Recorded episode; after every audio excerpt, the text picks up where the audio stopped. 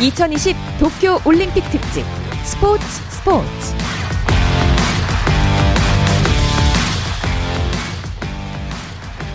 KBS 일라디오 2020 도쿄 올림픽 개막 특집 다시 우리 네, 올림픽이 있는 저녁 어떠신가요? 아나운서 박태훈입니다. 아 우여곡절 끝에 드디어 2020 도쿄 올림픽이 시작됐습니다.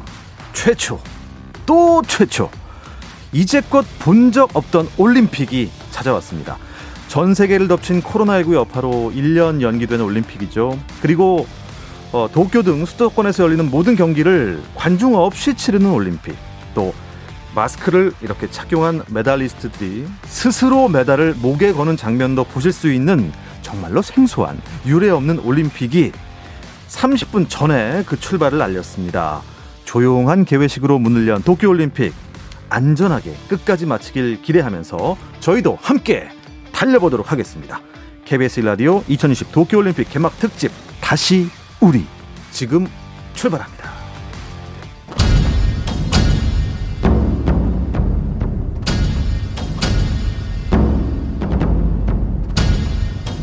KBS 라디오 2020 도쿄 올림픽 특별 생방송 다시 우리 백도 들기 힘 대학에서 14차 3번째 축하합니다.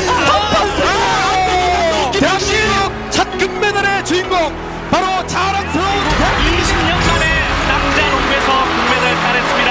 이 역사적인 순간 KBS와 함께하고 계십니다. 자, 2020 도쿄 올림픽 특집.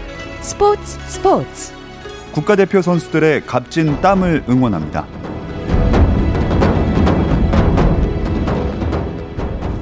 네, KBS 일라디오 2010 도쿄올림픽 개막 특집 다시 우리 오늘 저와 함께 해주실 분들 소개해드리겠습니다. 중앙일보의 송지훈 기자, 안녕하십니까? 안녕하세요. 네, 그리고 일간스포츠의 김지한 기자 나오셨습니다. 안녕하세요. 안녕하세요. 그리고 KBS 올림픽 해설위원 배우 박재민 씨와 함께합니다. 안녕하세요. 안녕하세요. 반갑습니다. 안녕하세요. 아, 야, 이 우여곡절 끝에 정말 하나 하나 하나 하나, 하나 하다가 야 드디어 개막을 했습니다. 지금 뭐 저희 스튜디오 안에 TV를 켜놨는데 개막식이 지금 펼쳐지고 있습니다. 하긴 하네요. 음. 뭐세 분 모두 이번 도쿄올림픽은 안 가셨지만 네. 그 전까지 올림픽 현장 많이 다니셨죠? 뭐 저는 하계 올림픽 기준으로는 이제 2004년 아테네 대회부터 아. 취재를 했고 네. 이번이 이제 다섯 번째 대회가 되는 거고요. 또 베이징과 런던은 뭐 제가 직접 가서 취재도 했었고 음. 뭐 그런 경험들이 있는데 사실 이번 도쿄 올림픽은 취재진 입장에서도 어 제가 가겠습니다 하기는 조금 껄끄러운 네. 뭐 그런 대회이긴 했는데 약간 주춤하죠. 아, 그렇죠. 네, 대회 이제 개막을 이렇게 눈앞에 둔 개막식을 보고 있는 이런 입장에서 보면 참 개막하더라도 아마 어려움이 좀 많을 것 같고 음. 그 뭐 그동안 본 적 없던 그런 이제 그런 표현도 쓰셨는데 참 경험하고 싶지 않은 이렇게 바이러스 때문에 우리가 국제적인 어떤 스포츠 이벤트를 흔들리게 되는 이런 상황은 맞아요. 정말 다시 경험하고 싶지 않을 것 같아요. 그러니까 저도 5년 전에 리우 올림픽 때 한번 경험을 하고서 음, 음. 그래도 2020년 도쿄 올림픽은 그래도 좀 지- 그때보다는 좀 더 진화된 올림픽이 되겠지 이렇게 네. 좀 기대를 아, 했던 부분들이 있었는데 지카가 있었죠. 지카 음, 바이러스. 그랬죠. 음, 네. 그렇죠. 네. 네. 그랬는데 이런 상황이 벌어질 줄은 정말 생각하지도 못했고요. 음. 게다가 이게 또 1년이 연기가 됐잖아요. 맞습니다. 예, 참 유례 없는 그런 올림픽이 이번에 치러지게 됐습니다.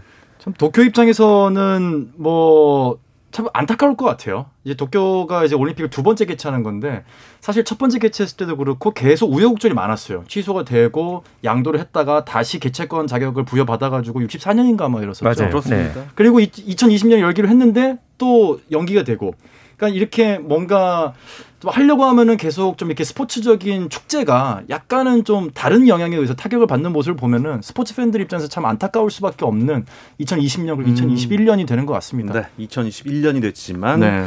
정식 명칭은 2020 도쿄 맞습니다. 올림픽이니까요. 예, 참 아쉬운 마음이 여러 가지로 드는 음. 올림픽인데 정말 제일 중요한 건 안전입니다. 그럼요. 안전하게 네. 잘 치렀으면 좋겠습니다. 그리고 잘 됐으면 좋겠어요, 사실은. 네. 예.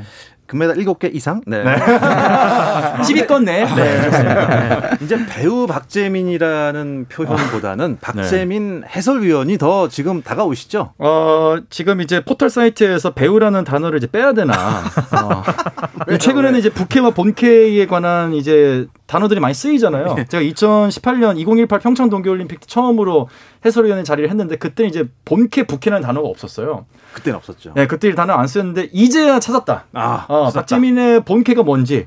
아, 스포츠다. 아. 아. 올림픽은 KBS, OK. 네. 저는 이제 OK를 위해서 어, 당분간 어차피 지금 영화도 찍은 게 사실 지금 개봉을 못 하고 있어요. 아, 예. 지금 영화관 사정이 안 좋아서 그래서 올해는 어, 오케이 스포츠로 제 본캐를 찾아가려고 합니다 지금. 네.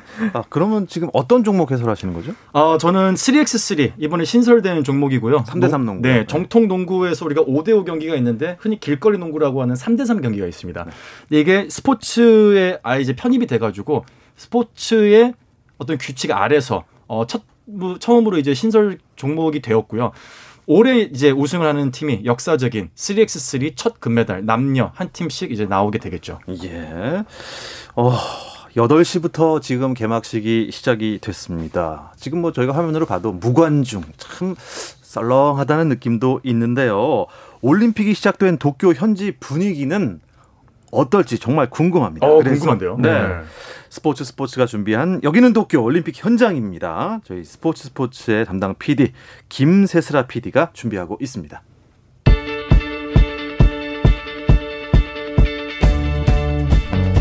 KBS 라디오 2020 도쿄 올림픽 특별 생방송 다시 우리 여기는 도쿄 올림픽 현장입니다.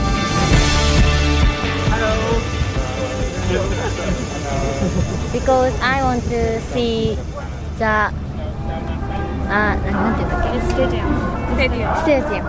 깜바레! 아메리카노. 네, 김세슬아 PD 연결하겠습니다. 안녕하세요. 네. 네, 안녕하세요. 여기 도쿄입니다. 예, 아, 목소리를 들으니까 진짜 반갑습니다. 아, 야. 그러니까요. 예. 어, 근데 에, 굉장히 좀 처음에 어, 사람들 목소리가 들렸어요. 간발에 하는 거 보니까요. 이 관중이 없는 걸로 알고 있었는데 어, 이 목소리는 뭐죠? 네, 제가 지금 도쿄 올림픽 주경기장에서 펼쳐지고 있는 개막식 현장에 와 있는데요. 오늘 셔틀에서 내렸는데 그 바리케이트 너머로 도쿄 시민들이 굉장히 구경을 많이 오셨더라고요. 그래서 어린 학생들이 있길래 뭐 하냐고 그랬더니 그냥 경기장이라도 보고 싶어서 왔다고 하더라고요. 아, 좋습니다. 아, 근데 도쿄 시민들이 제일 아쉬움이 클 것 같아요. 김 PD는 그래도 개막식에 참여하셨네요.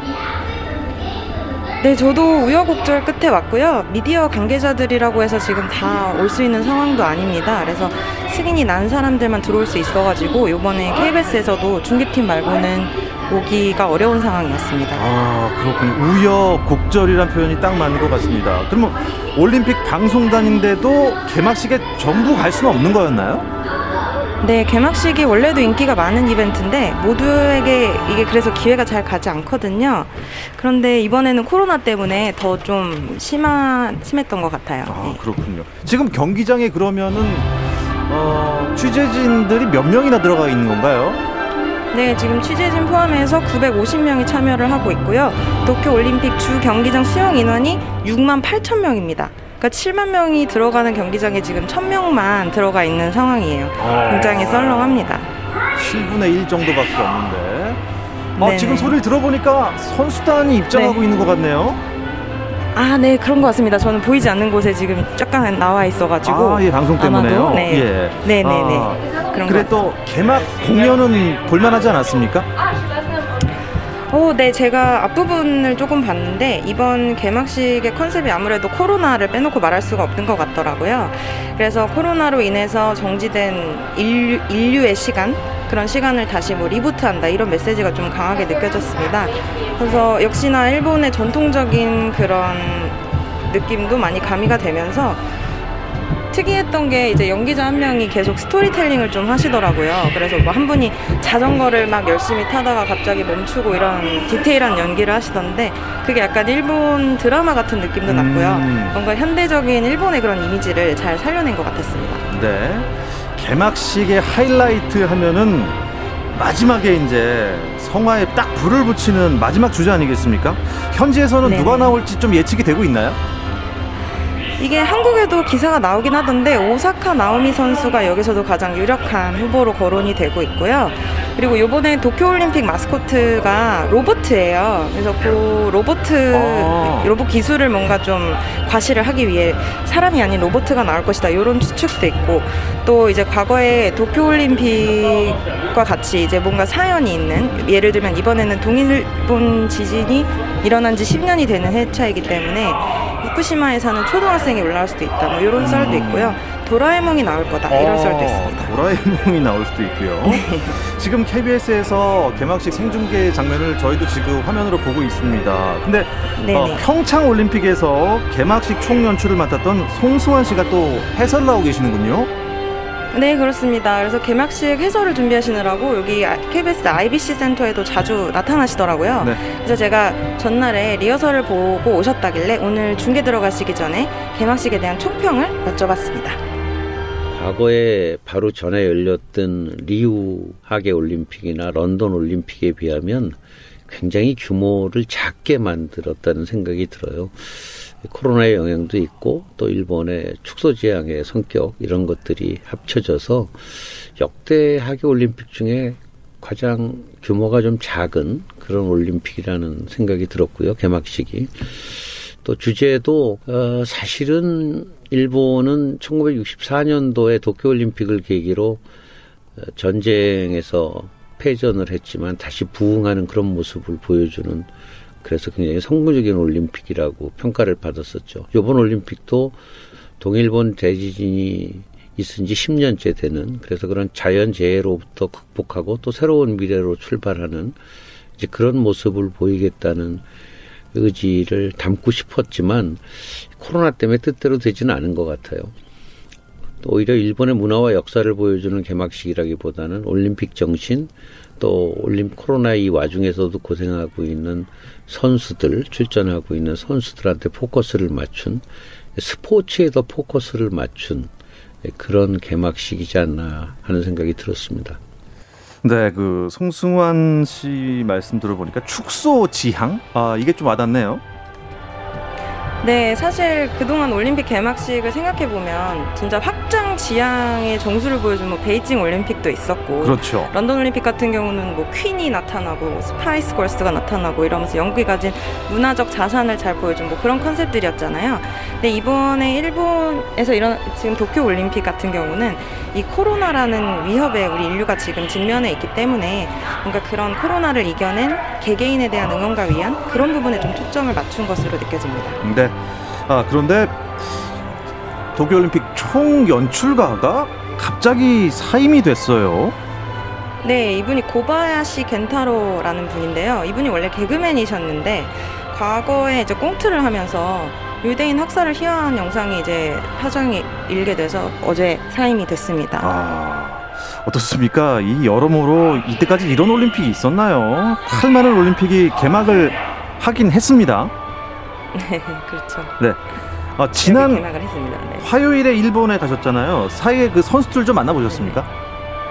아, 네. 화요일에 들어와서 저희 대표팀 선수들 공개 훈련 일정을 좀 저희가 다녀봤어요. 그래서 유도와 체조 선수들 이제 만나봤고 우리 선수들이 이렇게 어려운 상황 속에서도 너무 열심히 훈련을 하고 있어서 사실 좀 굉장히 뭉클했습니다. 정말 열심히 훈련을 하고 있고 이제 공용 시설 이용 같은 거는 좀 제한을 한다고 하시더라고요. 그래서 다들 이렇게 조심을 하면서 열심히 방역도 지키고 훈련도 하고 제가 여서정 선수도 봤는데 컨디션도 아주 훌륭해 보였습니다. 어, 여서정 선수가 또 강력한 또 메달 후보입니다. 기대를 해야 될 것 같습니다. 어떻습니까? 그 취재진들도 그렇고 선수단도 그렇고 동선 제한이 아주 크다고 들었습니다. 네, 그냥 동선이라는 게 거의 자유도가 없다고 생각하시면 되고요. 입국 때도 물론 힘들었지만 이제 들어와서도 이제 지정된 올림픽 관련 장소만 갈 수가 있습니다.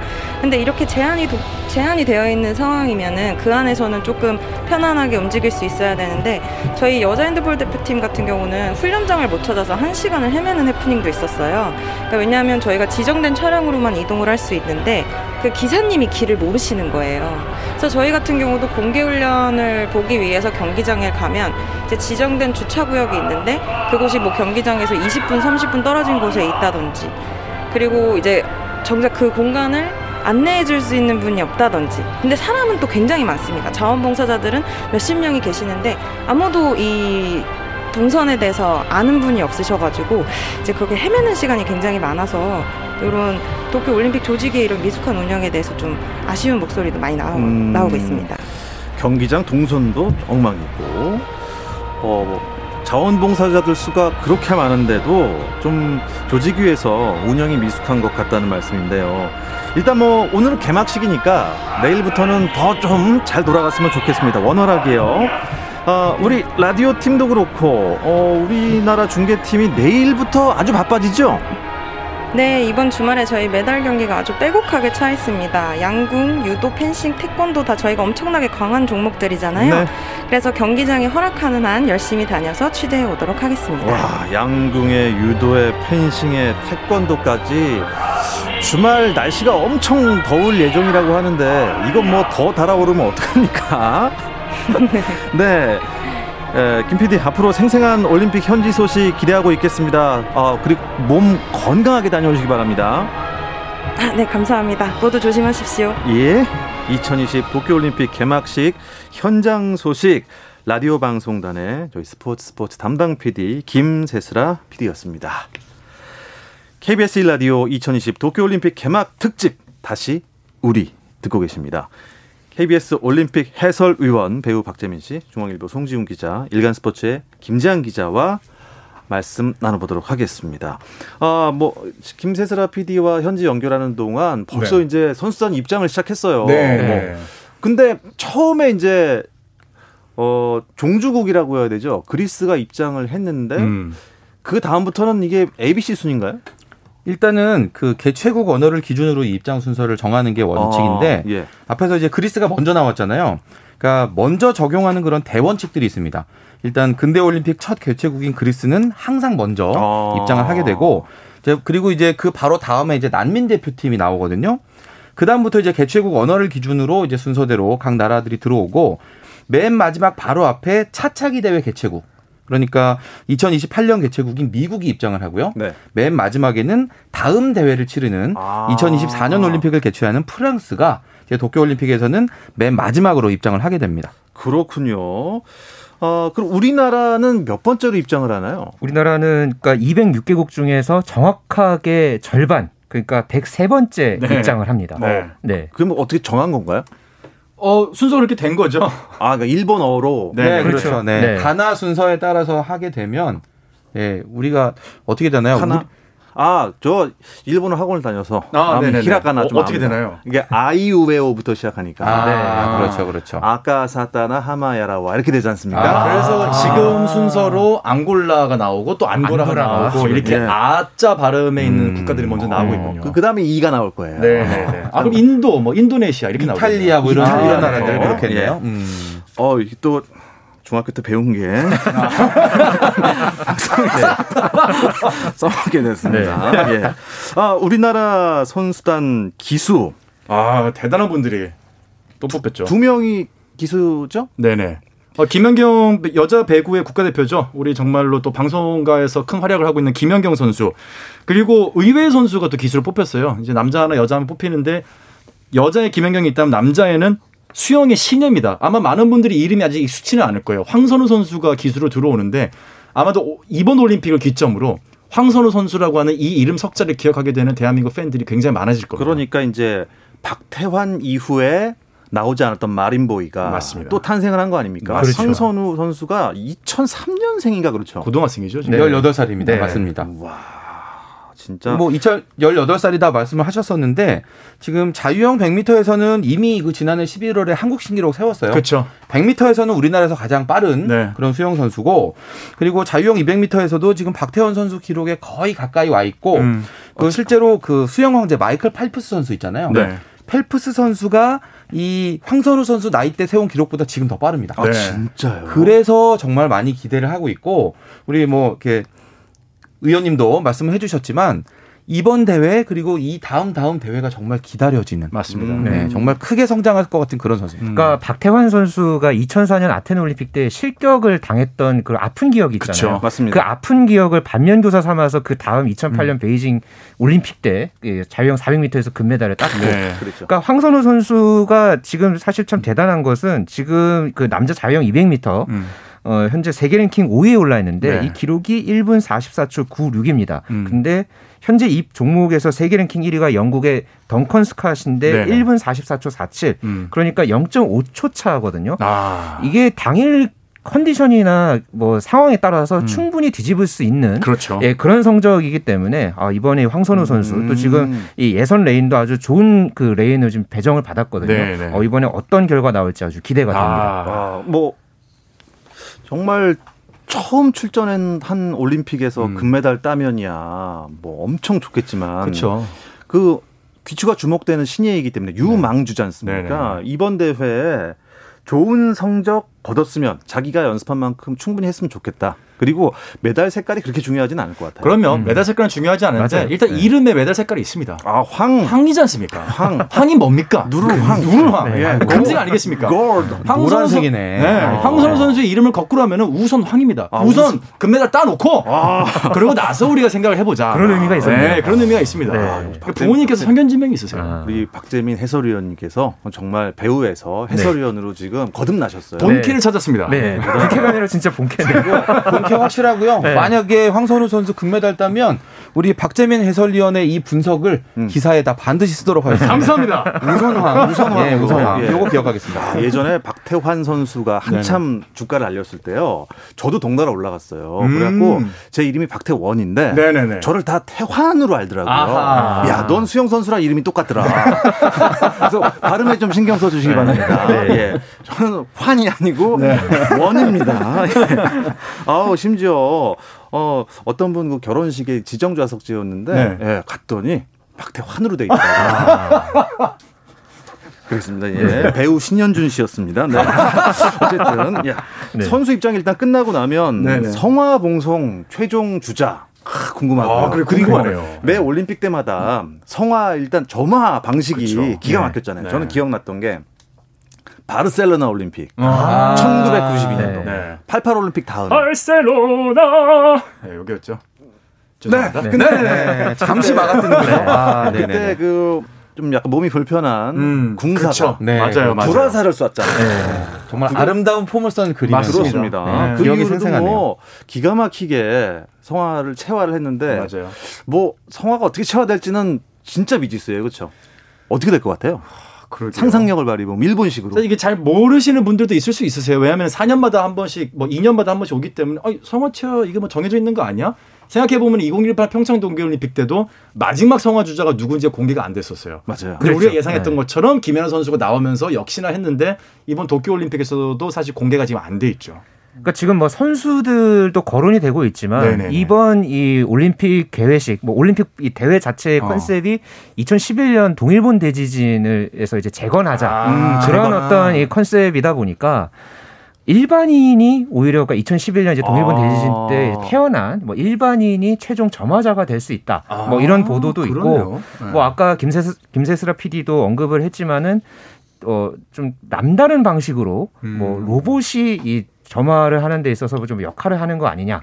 뭐 이런 지금 이 네. 추측도 지금 나오고 있는 네, 그런 음. 상황입니다. 이게 그 일본이 보통 이게 역사적인 사건을 이용해서 뭔가 이런 네. 이제 스포츠 이벤트를 뭔가 활용하는 그런 경우들이 많은데 음. 64년 그 도쿄 올림픽 때도 그때 당시에 그 이제 히로시마에 원자폭탄이 투하됐던 그날 히로시마에서 태어났던 그 아하. 당시 아, 그래- 대학생이었어요. 아, 그랬습니까? 네. 그 대학생이 이제 나중에 그 최종 주자로 나섰었거든요. 음. 이런 식으로 뭔가 역사적인 사건하고 이 그 스포츠 이벤트를 엮는 이제 그런 이제 경우가 많이 있었기 때문에 그 앞에서 이제 김세자 PD도 얘기를 했지만 그 지금 동아시아 대지진 이제 10주년이 되는 그런 해다 네. 보니까 분명히 이제 그걸 엮어서 김- 김장 기자 얘기했던 것처럼 아마 그때 태어난 그런 어린아이가 어린이. 나올 저는 음. 그쪽이 좀 가능성이 좀 높다고 보거든요. 네. 그러면. 그럼 딱 11살인가요?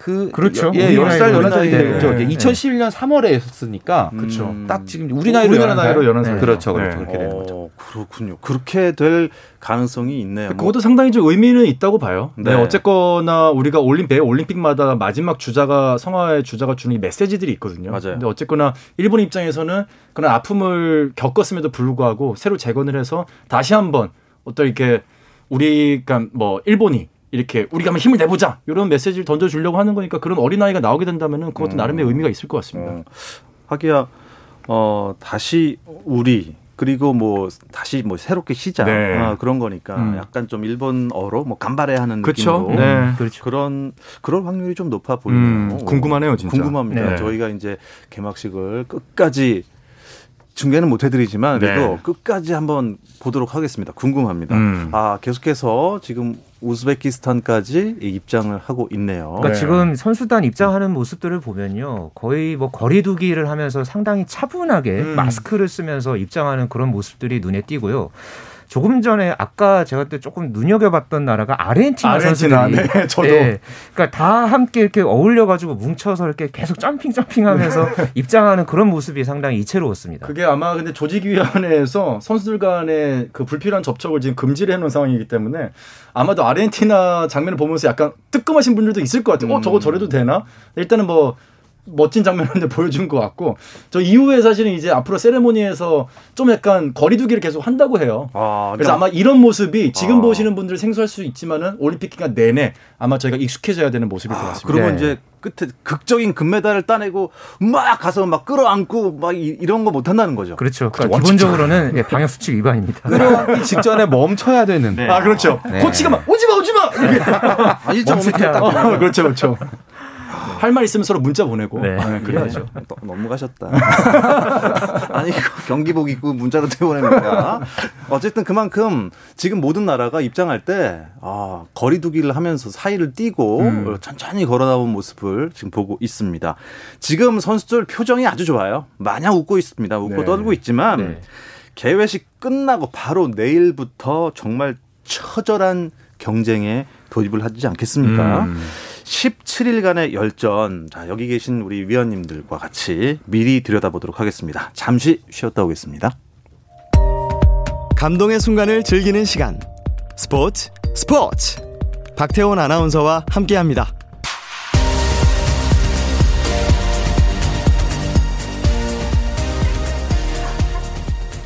KBS 네, 1라디오 2020 도쿄올림픽 개막 특집 다시 우리 듣고 계십니다. 일간 스포츠 김재한 기자, KBS 올림픽 해설위원 배우 박재민 씨, 또 중앙일보 송지훈 기자와 함께하고 있습니다.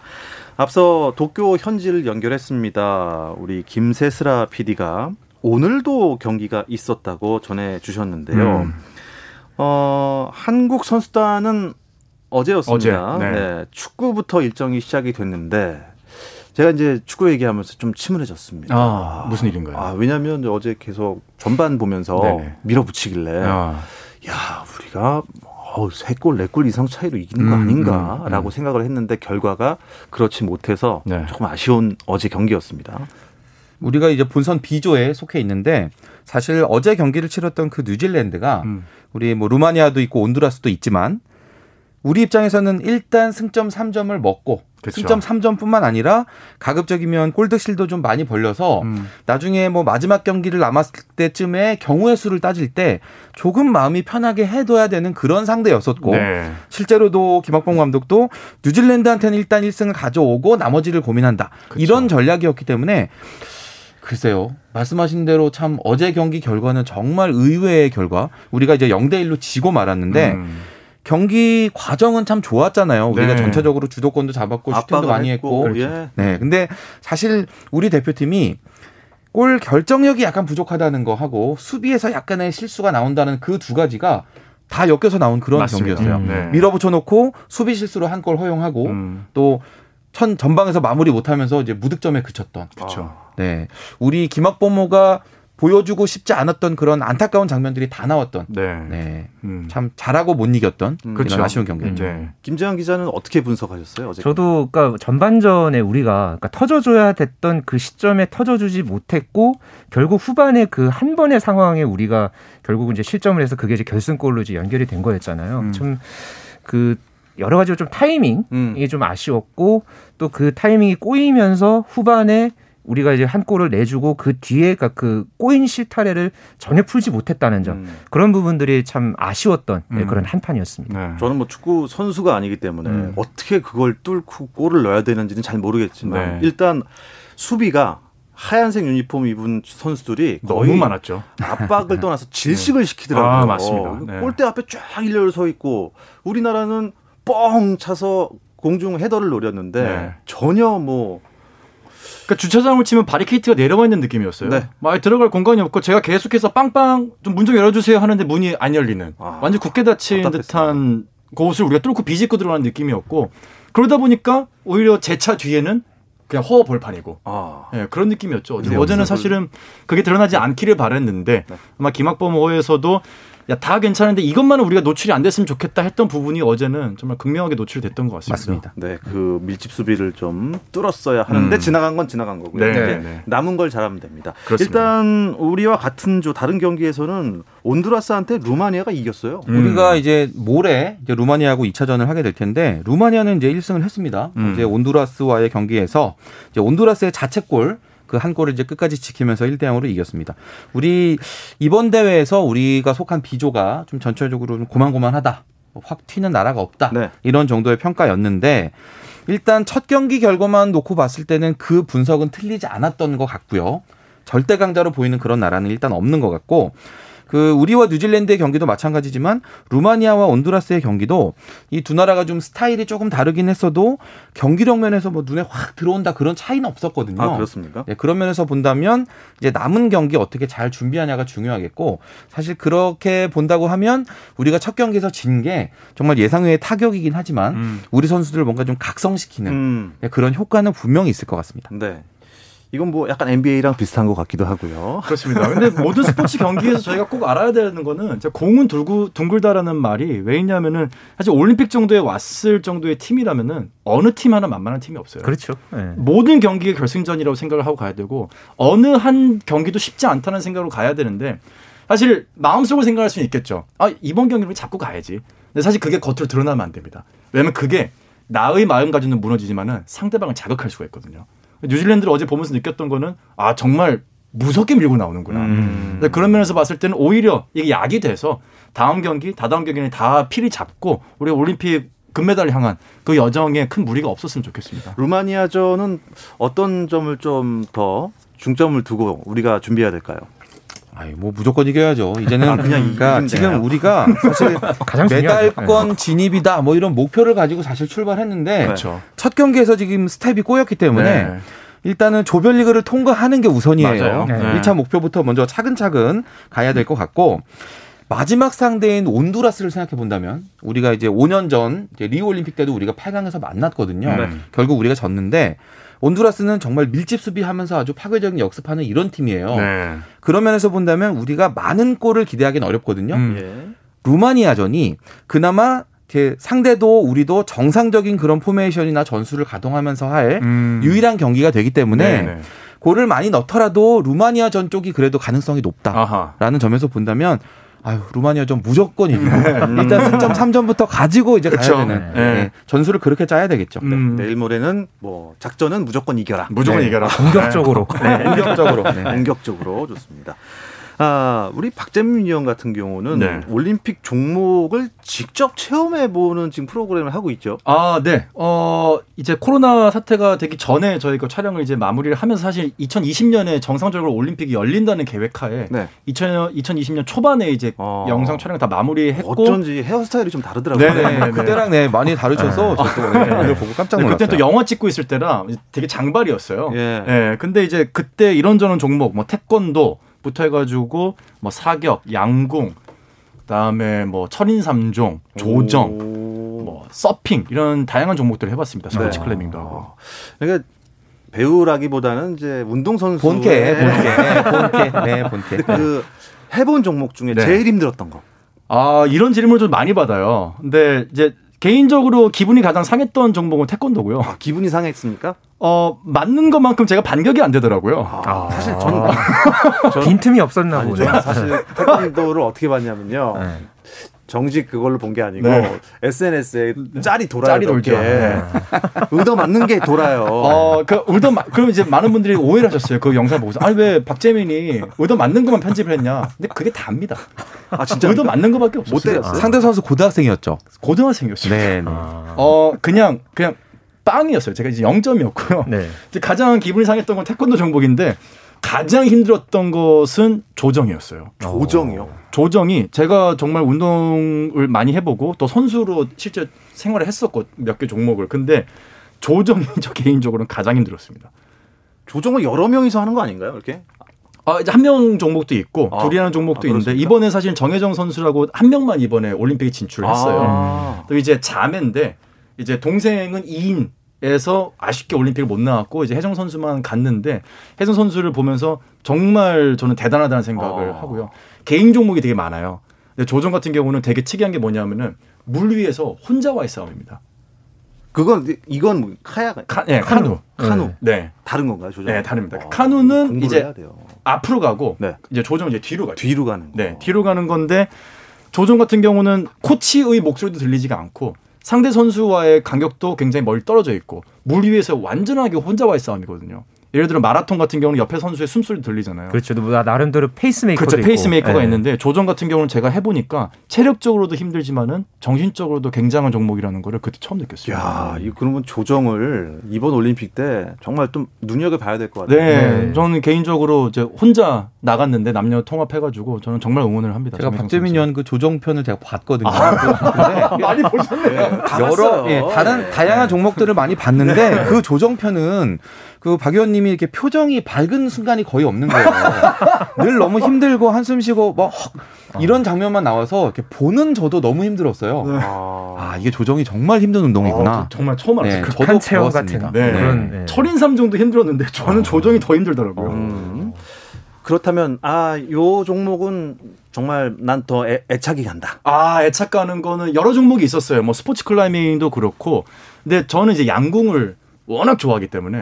네, 양궁에 이번에 또 뭐 이제 채용 선수나 뭐 이렇게 안산 선수 이렇게 나갔거든요. 근데 이런 선수들 실제로 같이 인터뷰도 해보고 하면서 양궁의 저력 우리나라가 양궁 잘할 수밖에 없는 그런 이유들을 실제로 느끼고 오면서 음. 원래 좋아하는 종목이 저도 제 활이 있거든요. 선수들에 대한 애정이 어, 저 시합 나가서 이제 동메달까지 따봤습니다. 야, 궁사셨네. 진짜 네, 맞는 스포츠맨이세요. 본캐, 본캐. 네. 다시 한번 말하지만 본캐. 일단 네. 점수를 딸 수 있는 건 다합니다. 집에 활도 있대. 집에 활 있는 사람이 도대체 몇 명? 네. 아, 정말 대단합니다. 일단, 일단 도, 도둑은 안 들겠네요. 아, 네, 네. 저희 창문 앞에 걸어놨거든요. 아, 오, 심지어. 보안이 보안이 되게 좋더라고요. 네. 아, 지금 어느 나라가 입장하고 있나요? 지금 아 가나 긴 예. 네. 가이아나 예. 가이아나네요. 가이아나. 네, 네, 가이아나네요. 가이아나. 예, 지금 가이아나니까 어 그다음 우리나라가 이제 강국구니까 요 다음 아닐까요? 그럼 조만간 나오겠네요. 네, 그렇죠. 우리 네. 어쨌든요. 네. 네. 일단 그활 얘기가 나왔으니까 네. 내일 바로 또 양, 궁이 있죠. 그렇죠. 아하. 내일 그 혼성전이 이번에 신설이 됐는데 네. 아, 오늘 이 랭킹 라운드 일정이 있었거든요. 여기서 아. 우리나라가 아, 좀 대단했습니다. 네, 대단했죠. 예선에서 1, 2, 3등을 그러니까 여자부는 1, 2, 3등을 우리나라 선수들이 모두 휩쓸었고요. 네. 남자부도 1, 2, 3, 2, 4위를 우리나라 선수들이 휩쓸었습니다. 네. 근데 또 1위를 한 선수가 1위. 우리 대표팀 막내들 막내죠. 네. 루 김재덕 선수와 네. 안산 선수가 야. 나란히 이렇게 또 어, 이제 랭킹 라운드 1위를 하면서 내일 혼성 단체전에 나란히 출전을 합니다. 네. 이 막내들의 조합에 사실은 또 뭐 일부에서는 좀 뭐 불안하다 뭐 이런 얘기도 음, 있는데 어려서. 워낙에 이 선수들이 훈련을 많이 했고요. 네. 이 양궁 대표팀은 매번 이 매 시즌마다 뭐 월드컵이라든가 세계 선수권이라든가 앞서서 참 많은 훈련을 합니다. 음. 혼성 단체전도 이런 조합을 과 관련해서 훈련을 굉장히 많이 했다고 하고요. 음. 그래서 이번 이 대회에서 이 선수들이 또 스타트를 잘 끊어준다면은 또 내심 이 3관왕까지도 네, 기대해 볼 수 있기 때문에 음. 내일 이 일정 상당히 기대가 큽니다. 아, 그러면 첫 금메달은 무조건 양궁이다? 그건 아니겠죠? 네, 그건 아니고 음. 그 일정표상으로 보면 네. 지금 가장 먼저 있는 종목이 남자 10m 공기권총이에요. 아, 사격이. 아유. 진종호 선수 나오거든요. 죄송합니다. 네. 아우. 사격의 신. 네. 그러니까 진종호 선수가 일정표를 보니까 네. 진종호 선수가 결선에 올라간다면 3시 반부터 시작을 하고요. 네. 이게 보통 결선은 한 40분 걸리거든요. 네. 그러니까 4시 좀 넘으면 이제 진종호 선수 메달 색깔이 가려지게 되는데 아, 내일 오후 4시. 네, 그렇죠. 내일 오후 4시 조금 넘은 정도면 아마 이제 진종호 선수 색깔, 네. 메달 색깔, 이제 누른색이냐, 네. 황색이냐 이제 가능할 네. 수가 있을 것 같고, 그 남녀 혼성 단체전 같은 경우는 결과가 한 5시쯤 나와요. 아, 그렇습니까? 그래서 아마 사격이 조금 먼저가 될 것 같고, 그 뒤로 지금 저녁 시간대에도 지금 우리가 금메달 노리는 종목도 많거든요. 음. 남자 유도 60kg급 김, 김원진 선수, 음. 한 오후 7시 정도에 아마 이제 좀 아하. 가려질 거고, 어. 그리고 남자 태권도 58kg급의 장준 선수 지금 아주 유력한 금메달 후보인데 아마 한 밤 9시 반 정도 아하. 네, 있고 또 여기 펜싱도 있어요. 야. 네, 지금 남자 사부로 개인전 있는데 네. 오상욱 선수 지금 세계 랭킹 1위. 네, 오상욱 그리고 선수. 김정환, 구본길 선수까지도 야. 지금 아주 유력한 금메달 후보로 다 꼽히고 있기 때문에 글쎄요. 뭐 잘뭐 만든다면 우리가 그러니까 내일 뭐, 최대 네. 금메달을 예상해 볼 수 있는 게 여섯 개입니다. 여섯, 내일만 여섯 개. 야, 네. 이렇게만 되면은 네. 이건 축제죠. 어. 슈퍼 golden 뭐 뭐랄까요? 주말이네. 네, 주- 주말. 네. 주말이네요. 슈퍼 네. golden 주말이네요. 네. 우리가 금메달 7개, 종합 12를 네. 목표로 하는데 내일 대부분의 금메달이 나와줘야 돼요. 음. 그러니까 내일을 우리가 골든데이라고 하면서 기대를 하는 거고 네, 그럼 뭐, 뭐 TV 앞에 그냥 쫙 있어야겠네요. 있어야죠. 네. 내일 하루 종일 쭉 보시면 되고요. 그러니까 KBS만 틀어놓으시면 돼요. 아, KBS 그렇죠. 그렇죠, 그렇죠. 그리고 지- 더운데 밖에 나가지 마시고. 아유, 네. 큰일 납니다. 그렇군요. KBS만 네. 틀어놓으시면 우리나라 선수가 내일 여섯 개의 금메달을 따는 장면을 목격하실 수도 있겠습니다. 네. 자, 초반에는 그렇고요. 김 기자님, 중반에는 어떤 종목들이 있죠? 지금 뭐 양궁, 펜싱 이런 종목들이 일단 초반에 이제 태권도까지 네. 이제 포진이 돼 있고요. 지금 27일 날 같은 경우도 이 태권도 남자 80kg급 이제 초과급의 인교돈 선수 또 음. 여자 67kg 초과급 이다빈 선수까지 또 이 태권도 일정이 쭉 이렇게 이어져 있습니다. 그리고 야구가 29일에 이스라엘과 첫 경기. 예, 지금 이제 예정이 돼 있고요. 또 같은 날에 남자 골프가 시작을 합니다. 오. 네, 임성재 선수와 김시우 선수가 네. 어, 이날 이제 도전을 시작을 하고 조금 이제 그 숨고르기를 하다가 8월 이제 첫 주에 음. 이때 뭐 구기 종목 결승전들도 쭉 열리고 또 8월 4일부터 나흘간 또 여자 골프 네. 또 우리나라가 아, 또 가장 또 강력한 금메달 이 후보로 꼽고 있죠. 8월 고진영, 4일. 박인비, 김세영. 김효주. 네. 그러니까 골프 어벤져스 이 군단이 예, 출격이 또 예정이 돼 있는 네. 네, 그런 일정이 있습니다. 그럼 완전 후반부에는 어떤 경기들이 있습니까? 그러니까 폐막식 하루 전날 이제 네. 8월 7일이 우리나라 이제 또 한 번 골든데이가 될 걸로 기대가 되는데요. 이날 야구 결승, 음. 축구 결승, 어이구야. 그리고 여자 골프 최종 라운드. 야. 이렇게 있어요. 그래서 이 세 종목에서 우리가 지금 다 기대를 하고 있는 그런 종목이고 네. 또 금메달 가능성도 상당히 높다라고 예. 보고 있기 때문에 우리가 이제 내일 열리는 골든데이에서 금메달 웬만큼 가져와 주고 음, 음. 그날 한 몇 개를 추가해서 이제 일곱 개가 되는 거거든요. 네. 그래서 그날 또 초반이 이렇게 개인 종목들 위주로 많이 금메달을 딴다면 네. 막판에는 또 이제 구기 종목 단체 종목들로 네. 아름답게 마무리할 수 있는 어. 그런 시나리오가 잘 만들어져 있습니다. 그러니까 8월 7일 이제 말씀을 이제 하셔서 제가 좀 덧붙이면 이날 좀 우리가 눈여겨봐야 할 종목이 하나 있습니다. 네네. 근대 오종 종목이 있는데 아, 근대 오종이요. 이게 사실은 우리나라와는 크게 좀 이렇게 거리가 있던 그런 스포츠였는데 네, 네. 최근에 국제 대회에서 참이 좋은 좋은 성적을 냈던 성적이 좋아지고 있어요. 예, 네. 그런 선수들이 이제 있거든요. 뭐 전웅태 선수가 지금 맞습니다. 세계 랭킹 1위까지도 올라 갔고 네. 또 이렇게 좀 기대를 하는 그런 부분이 있기 때문에 이 근대 오종이 8월 7일에 끝납니다. 음, 네, 이 음. 종목의 또 결과가 어떨지 우리 아, 기대가 전웅태 되죠. 선수가 지금 그 청취자분들 중에서 혹시나 검색 가능하시면 음. 한번 전웅태 쳐보세요. 네. 우리 박재민 해설위원 못지않게 잘생겼습니다. 아, 되게 인물 되게 좋고요. 아이돌급의 예. 아이돌급의 그런 선수이기 이런 거 때문에 적어야 네. 전용태? 웅태 전웅태 전웅태 네, 선수. 전웅태 선수. 전웅태 선수가 또 근대 오종이라는 조금 음. 생소하지만 네. 우리나라에 또 메달을 안겨줄 수 있는 그런 또 유망주라고 하니 네. 전웅태 선수 근대 오종. 근데요. 다음 넘어가겠습니다. 네. 오, 그 예. 지나간 것 같긴 한데 제가 잘못 들었습니다. 네. 네. 키프로스가 지금 선수단이 네. 입장을 하고 아. 키포스 지나고 네. 있네요. 아, 그거였겠죠? 예. 네네. 그렇- 근데요. 아, 네네네. 근데 오종 예. 자 올림픽마다 이 라이징 스타가 있어요. 음. 이제 좀 지는 해도 있습니다. 네. 이번 올림픽을 끝으로 혹시 은퇴하는 선수들 있을까요? 어, 꽤 있겠죠. 일단은 사실은 올림픽, 그러니까 지난 올림픽 때 어, 여기까지 하시고 이제 은퇴를 하실라나 했던 저는 개인적으로 생각했던 선수가 사실 진종우 선수예요. 아, 아 네. 그렇죠, 그렇죠. 네, 그래서 이번 올림픽 때도 마지막 우리나라 국가대표 선발전에서 마지막 한 발에 향방이 갈렸잖아요. 그렇죠. 네. 드라마였죠. 네, 그래서 아마 이번 올림픽 끝으로 저희가 못 보는 선수들이 특히 구기 종목에서 뭐 여자 농구라든지 여자 배구라든지 아마 김연경 선수도 포함이 될 거라고 저는 예상을 하고 있는데 많은 선수들이 이번이 아마 마지막 수업이 될 거라고 예상을 하고 음. 있습니다. 가장 이제 좀 눈에 띄는 이제 이번 대회를 끝으로 그러니까 은퇴를 그러니까 뭐 본인이 이제 이야기를 하지 않았습니다만 예, 이렇게 은퇴를 좀 예상하는 그런 선수 하면은 체조의 양학선 선수. 아, 네. 아, 런던 올림픽 때 참 이 대단한 이 금메달을 음, 땄죠. 하기야 런던 리우 지금까지 하면은 시간이 9년 10년이 지났습니다. 네. 네. 이 양학선 선수가 참 중간중간에 부상도 많았고 네. 리우를 걸렀잖아요. 리우를 걸렀죠. 리우를. 네. 네. 그리고 사실 이번 올림픽 오기까지도 우여곡절이 참 많았습니다. 네. 조건부의 그런 이제 국가대표 선발이 됐다가 직전에 이제 힘겹게 국가대표 음. 선발이 됐고 그렇기 때문에 또 한편으로는 좀 양학선 선수에 대해서 외신에서도 양 양원을 음. 본인이 완벽하게 소화를 하면은 음. 금메달이다 네. 이렇게 예상을 했거든요. 음. 어, 양학선 선수의 그런 어떤 이 도약 이 부분이 좀 주목을 받고 있고 또 하나 이제 주목할 선수는 역시 런던 올림픽 때 펜싱 금메달을 땄던 김지현 선수 있습니다. 아~ 이 선수가 작년 2월에 아킬레스건을 다쳐서 이제 수술을 네. 했거든요. 음. 거의 좀 재기가 어려울 것이다라고 이야기들을 되게 많이 했는데 음. 이걸 또 일어서서 다시 어, 이제 이번 올림픽에 출전하게 됐습니다. 음. 어, 이번 올림픽에서 어, 김지연 선수의 활약, 양학선 선수의 활약 아, 좀 눈여겨봐야겠습니다. 네. 네. 자, 이 뭐 올림픽과 이제 마지막으로 이렇게 유종의 미를 장식하는 선수들이 있는 반면에 네. 아까 말씀드렸던 우린 또 기수 황선우 선수부터 시작해서 뜨는 rising star 누가 있을까? 아, 있죠.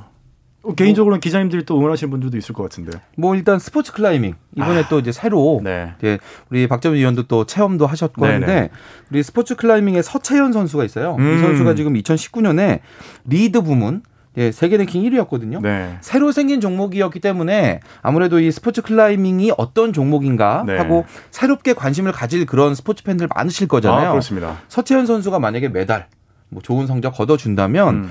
이 스포츠 클라이밍의 대중화에도 많이 기여할 수 있다. 맞습니다. 라는 점에서 상당히 네. 기대됩니다. 저는 한명 어, 오래 전부터 제가 좀 꼽고 싶었던 선수가 음. 있었는데 네.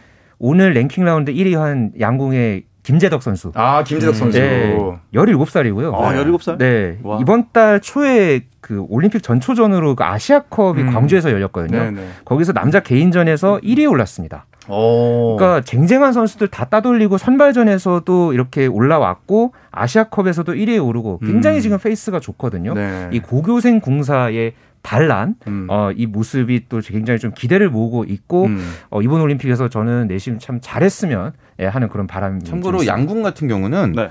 올림픽보다 우리 국가대표 선발전이 더 어렵다고 어렵죠. 네. 그, 그렇죠. 그건 뭐 전국체전이 더 어렵고 선발전이 네. 더 어렵죠. 이거를 뚫고 국가대표가 됐다, 네. 태극 마크 달았다, 일단 world class입니다. 맞습니다. 아. 네. 저도 개인적, 어, 네. 저도 개인적으로 응원하는 샛별이 있습니다. 네. 제가 이제 KBS에서 했던 출발 드림팀이라는 프로에 어느 날 어디 꼬매 꼬마 아이가 왔어요. 네. 근데 막, 막 사진 찍고 이제 너무 이제 아이가 귀엽더라고요. 근데 알고 보니까 이 아이가 누구였냐면은 여홍철 감독님의 따님이었습니다. 아, 아~ 여서정 선수. 네. 그 선수가 네. 지금 올림픽의 아. 국가대표로 네. 갔습니다. 네. 와, 그 여서정 선수가 사실 이번에 굉장히 또 자기 이름을 딴, 그러니까 아빠가 이제 여원, 여투 이제 만들었지 예, 않습니까? 예. 그 마찬가지로 여서정 선수도 본인의 기술이 있는데 이러면 자기 이름을 딴 기술을 보이면서 아빠의 어떤 수건, 올림픽에서의 금메달을 음. 또딸 수 있지 않을까. 네. 그런 기대를 아, 하고 있습니다. 참 부녀가 올림픽에서 메달을 따는 장면도 네. 뭉클할 것 같고 사실 저는요. 이 무슨 신동으로 나왔던 친구가 있었어요. 음, 음. 탁구 신동. 아, 아 누군지 압니다. 신유빈. 신, 네. 신유빈 선수. 네. 신유빈 선수가 네. 2004년생이래요. 맞아요. 야, 그 언제 그렇게 자라갖고 그러니까요. 야, 그러니까 대표... 테이블 밑에 딱 이렇게 붙어가지고 네. 거기서 이렇게 라켓으로 탁구공 이렇게 주고받고 현정화 감독 얼굴만 살짝 올라올 정도로 맞아요. 이렇게 귀여웠던 네. 그런 시절이 있었는데 네. 그때 공을 다 받았잖아요. 네. 그렇죠. 근데 네. 지금은 야 스매싱 드라이브가 장난 아니에요. 그러니까 이번에 또 도쿄올림픽 올라오는 과정에서 가장 큰 역할을 했던 선수가 또 신유빈 선수였죠. 네, 네, 맞습니다. 막내이면서 에이스 역할 잘해줬고 그 신유빈 선수 이제 인터뷰했더니 제가 올림픽 금메달 따면 우리 BTS 오빠들 직접 볼 수 있지 않을까요? 있- 네, 그런. 이 얘기 하더라고요. 그러니까 신유빈 선수가 가방에 네. BTS 그 멤버들 그 열쇠고리 같은 거를 이렇게 들, 네, 달고. 다녀요. 네. 네. 그래서 아, 운동장에도 참- 크게 틀어놓고 맞아요. 범 국민적으로 추진해야 됩니다. 맞아요. 네, 올림픽 메달을 딴 네. 선수들과 네. 뭐 BTS 같은 world 음. 클래스 또 연예인들과의 또 이런 뭐 만남, 팬미팅 네. 이런 것도 괜찮을 것 같아요. 음. 예, 다들 뭐 우리 국위 선양을 지금 한 선수들이고 또 연예인들이니까. 네. 물론입니다. 야, 지금 거의 한 40분 넘게 선수단 입장을 했어요. 이제 대한민국 순수가 거의 가까이 오고 있는 것 같네요. 지금 크로아티아가 입장을 네. 하고 있는데요. 크로아티아 선수단이 우리나라가 코리아니까 아, 거의 다 온 것 같습니다. 네. 그 일본 아, 카나 어, 순으로 온, 오는 거니까 이제 음, 케이맨 제도 왔으니까 거의 다 네. 온것 같습니다. 네. 네. 어, 세계적인 스타들을 볼 수 있는 곳이 또 올림픽인데 혹시 이번 올림픽을 찾은 세계적인 스타 아까 아르헨티나 선수단 보니까 메시는 없더라고요. 아 그렇죠. 그렇죠. 네, 네네. 뭐 온다면 와일드카드로 나와야 되는 그런 와일드카드죠. 경우인데 네. 코파 아메리카도 치른 지도 얼마 안 됐기 때문에 네. 네, 오는 건 좀 어려운 상황이었죠. 예. 그러면 또 어떤 스타들을 볼 수 있을까요? 일단은 뭐 프로 스포츠 쪽에 있는 스타들이 오면은 사실 가장 인기가 많죠. 대표적으로 이제 NBA 선수들이 미국의 농구 대표팀 드림팀이라는 드림팀이잖아요. 네, 네. 뭐 이제 또 별칭이 있는데 드림팀을 오는 멤버들을 비롯해 가지고 이제 구기 종목, 뭐 축구라든지 이제 프로 리그에서 활동하는 선수들이 오는 게 가장 이제 빅스타가 되겠죠.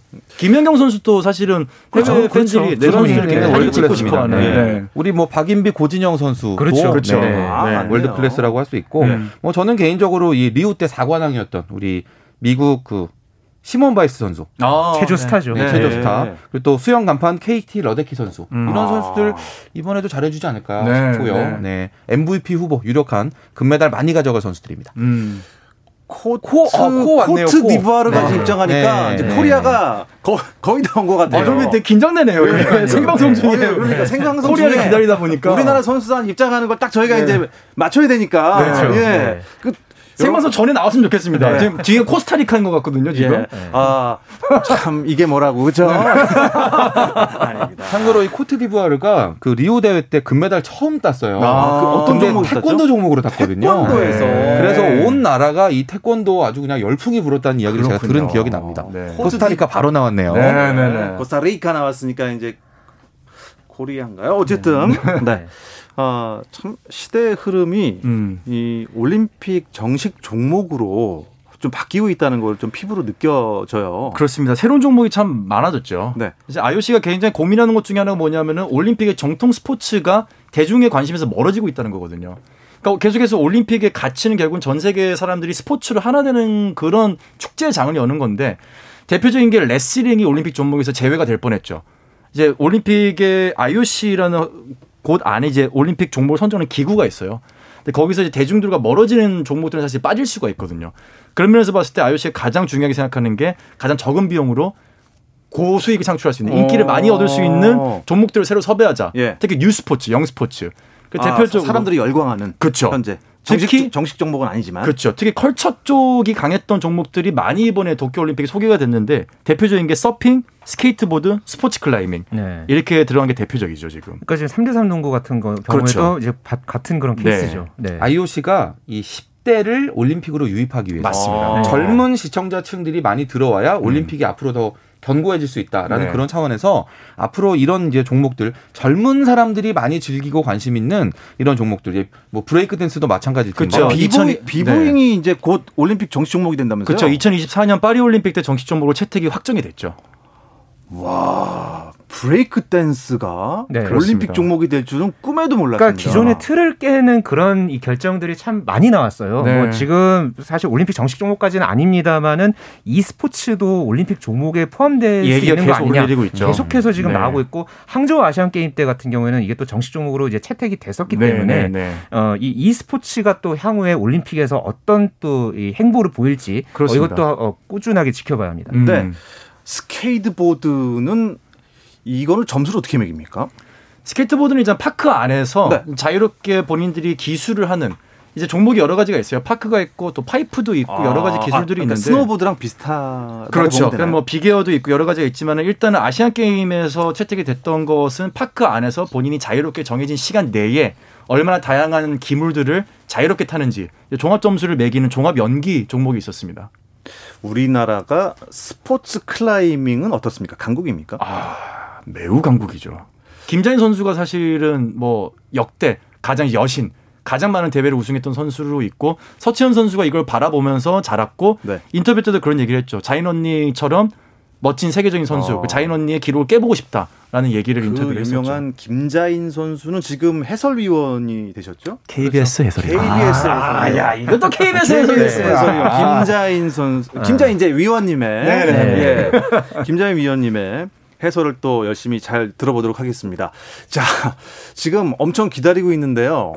어, 대한민국이 입장이 거의 임박한 것 같은데, 아, 왜 안 나오는지 모르겠습니다. 그래서 이게 그 크에서 갑자기 사로 가면서 제가 약간 지금 혼동이 있는데 저는 일본어를 전혀 못해서 네. 어, 일단은 뭐, 뭐 어, 나- 나오겠죠. 네. 이게 순번을 잘 모르겠네요. 강코쿠가 될지 아니면 다이강 민코쿠가 될지 요거에 따라서 좀 다를 것 같아요. 그게 다를 수도 있고. 아, 사우스 코리아겠네요. 네, 그래서 네, 좀 다를 수가 있을 것 같아요. 그냥 코리아가 아니고 왜냐하면 이제 남한도 있고 북한도 있으니까 네. 그죠? 그렇죠. 사우스 코리아기 때문에 어, 지금 그러면 그러면 나왔으니까 사, 네, 사. 사, 사. 아, 야, 삼번 다음 아닐까요? 네, 어, 피디님이 아, 그냥 일단은 아, 진행하시라고 아니라고 합니다. 네, 네, 아니라고 자, 합니다. 신에게는 아직 5분이 남아 있습니다. 네. 네. 저희는 9시 30분까지 진행이기 네, 네. 때문에 네. 좋습니다. 아, 좋습니다. 아, 이번 올림픽 음, 모든 게 네. 코로나19 변수가 있을 것 같아요. 맞습니다. 맞아요. 지금 코로나19 때문에 사실 올림픽에 못 나서는 선수들이 참 많습니다. 네. 세계 랭킹 1위임에도 불구하고 코로나19 확진 판정을 받아서 아예 도쿄 비행기도. 예, 네. 모- 몸을 못 실은 그런 선수들도 있었고 우리나라 같은 경우에도 그 레슬링 간판 김현우 선수가 이 세계 쿼터 대회에 나가려고 했다가 이 코로나19 확진 판정을 받아서 결국 대회에 못 나가고. 올림픽 도전도 멈췄거든요. 음. 좀 이런 이 상황들이 있어서 이 실력보다는 이 코로나19에 걸리지 않는 게 더 뭐 좀 중요시되는 그런 대회가 아니냐. 네. 좀 이런 말들도 나오고 있는데 참 뭐 이것뿐만 아니라 코로나19의 그 선수촌 내에 뭐 확진 상황 어, 이런 부분들에 따라서 어 이제 대회가 또 어떻게 또 치러질지 음. 이런 부분들도 좀 많이 그 염려가 되는 염두에 둬야 되는 네. 네, 그런 상황입니다. 우리가 그 여러 번 금메달 7개 이상 종합 10위권 이제 이 얘기를 자꾸 자꾸 했는데 네.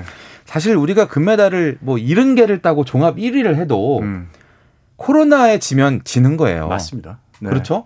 그래서 정말 많은 선수들이 5년 동안 이제 한 해 미뤄지면서 5년 동안 정말 열심히 땀을 흘리고 준비를 해왔는데 마지막까지 우리가 웃으면서 돌아가려면 단 한 명의 감염자 없이 추가 음. 감염자 없이 왔던 그대로 다시 돌아와야 맞습니다. 네, 도쿄에 건너간 그 선수들이 그대로 감염자 없이 돌아와야 우리가 마지막까지 이기는 거다라는 네. 이 말씀을 꼭 드리고 싶고 뭐 우리 선수들도 물론 이 당연히 뭐 조심을 하겠지만 외부 환경에 그런 영향도 있잖아요. 정말 마지막까지 네, 음, 네, 운도 따라주면서 음. 끝까지 네, 안전하게 건강하게 돌아왔으면 하는 바람입니다. 네. 우리 박 의원도 한마디 해주시죠. 어, 일단은 아마 선수들이 여태까지 경험해본 국제대회 중에서 가장 어려울 겁니다. 왜냐하면 세계선수권이나 뭐 컨티넨탈컵 혹은 월드컵만 나가도 사실 관중들이 있어요. 아, 관중이 없다. 그렇죠. 관중이 아예 없고 텅텅 빈 곳에서 연습 경기를 하는 듯한 기분을 느낄 겁니다. 분명히 선수들이. 하지만 그럴 때일수록 우리 선수들이 아 우리 동네에서 그러니까 정말 편하게 경기에 임한다는 느낌으로 메달 색깔이 중요한 게 아니고 선수 여러분들이 4년이 아닙니다. 5년 동안 열심히 연습해가지고 나간 무대이니만큼 즐긴다는 말을 사실 하기는 좀 약간 위험할 수 있어요. 왜냐하면 네. 선수들이 즐기러 간 건 아니거든요. 네. 제가 원하는 거는 정말로 최선을 다하고 네. 후회 없이 네. 후회가 없다면 즐길 수 있습니다. 그러니까 후회 없이 경기장에 모든 걸 쏟아내고 온다면은 음. 그것만으로도 선수들 개개인이 5년 동안의 어떤 보상을 일단은 저희가 해줄 수 있는 거는 다 드릴 거고 그에 따른다면은 메달 색깔도 좋은 게 따라오지 않을까. 또 기대를 해봅니다. 뭐 참가한 선수들이 대부분 이제 온라인 세대예요. 아, 그쵸? 그러니까 네. 혹시 이게 랜선으로 네. 응원을 하고 있다는 거 분명히 본인들이 느낌이 올 겁니다. 아 그리고 저는 꼭 그 말씀을 드리고 싶어요. 사실은 어. 좀 이번에 올림픽에 개최하는 나라가 우리나라와의 어떤 역사적인 것도 있다 보니까 올림픽에 대한 국민들의 관심이 약간은 조금 좀 식어 있다는 느낌을 좀 많이 받아요. 이제 댓글이라든지 그러면서 많이 받는데 이 무대 자체는 역사와 정치를 떠나서 정말 스포츠의 축제장입니다. 네. 선수들은 여기에 목숨을 걸었고 5년, 10년, 20년을 평생을 쏟아부은 그 노력을 여기서 보상을 받아요. 선수들한테만큼은 정말 응원, 선수들이 정말 최선을 다할 수 있도록 기도, 그리고 돌아왔을 때는 정말 아낌없는 박수를 저는 정말 우리가 해줄 수 있는 모든 것을 선수들에게만큼은 정말 응원의 그런 메시지를 많이 보내줬으면 그게 좋겠어요. 진정한 스포츠 축제의? 장이죠. 네. 네. 네. 자, 저희가 이제 어, 대한민국의 입장을 좀 여러분께 생생하게 전해드리고 싶었는데 일단 사과 말씀드리겠습니다. 韓国도 아니고 코리아도 아니고 South Korea도 아니고 대한민국을 일본어로 표시한 거랍니다. 그래서 아. 다이칸민 코쿠로 나온답니다. 어, 그래서 그럼, 그럼, 태국, 타이 다음 우리나라라고 누가 또 댓글을 써 주셨습니다. 자메이카의 프레이저 선수 지나갔으니까 한참 남은 그렇습니다. 네. 우리가 얘기하는 동안에 지나간 거 아니었군요. 아, 네. 뭐 그걸로 다행입니다. 엄청난 네, 네. 생각했거든요. 뭐 여러 위원님들 기자님들께서 응원을 해주시니까. 어, 정말 잘할 겁니다. 네. 아, 이 메시지를 끝으로 KBS 1라디오 2020 도쿄올림픽 개막 특집 다시 우리는 마무리하도록 하겠습니다. 중앙일보 송지윤 기자, 일간스포츠 김재한 기자, KBS 올림픽 해설위원 배우 박재민 씨와 함께했습니다. 세 분 오늘 감사합니다. 감사합니다. 대한민국 화이팅! 스포츠 스포츠는 올림픽 기간 동안 계속해서 현지 소식 비롯해서 다양한 올림픽 이야기로 꾸며드릴 예정입니다. 주말 스포츠 스포츠도 여러분 함께 해주실 거죠? 저는 월요일에 뵙겠습니다. 박태원의 스포츠 스포츠!